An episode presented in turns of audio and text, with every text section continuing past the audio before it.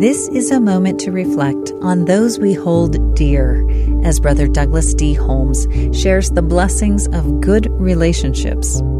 Because they're such a natural part of the Church of Jesus Christ, we sometimes forget the importance of relationships in our ongoing journey to Christ.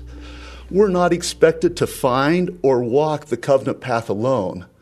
We need love and support from parents, other family members, friends, and leaders who are also walking the path.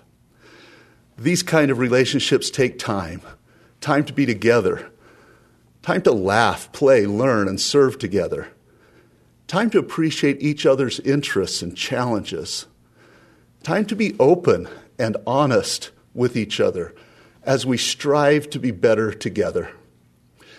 These relationships are one of the primary purposes of gathering as families, quorums, classes, and congregations.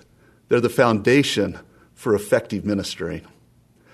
Elder Dale G. Renlund gave us a key to developing these kind of relationships when he said, To effectively serve others, we must see them through Heavenly Father's eyes. Only then can we begin to comprehend the true worth of a soul. Only then can we sense the love that Heavenly Father has for all His children. Seeing others as God does is a gift. I invite all of us to seek for this gift. As our eyes are open to see, we will also be able to help others see themselves as God does. President Henry B. Eyring emphasized the power of this when he said, What will matter most is what others learn from you about who they really are and what they can really become. My guess is they won't learn it so much from lectures.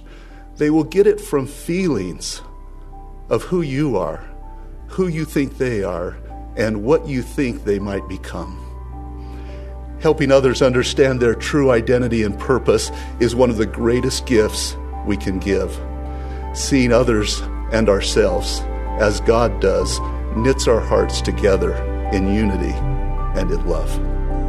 That was an excerpt from Brother Douglas D. Holmes' talk, Deep in Our Heart. This is a moment to reflect.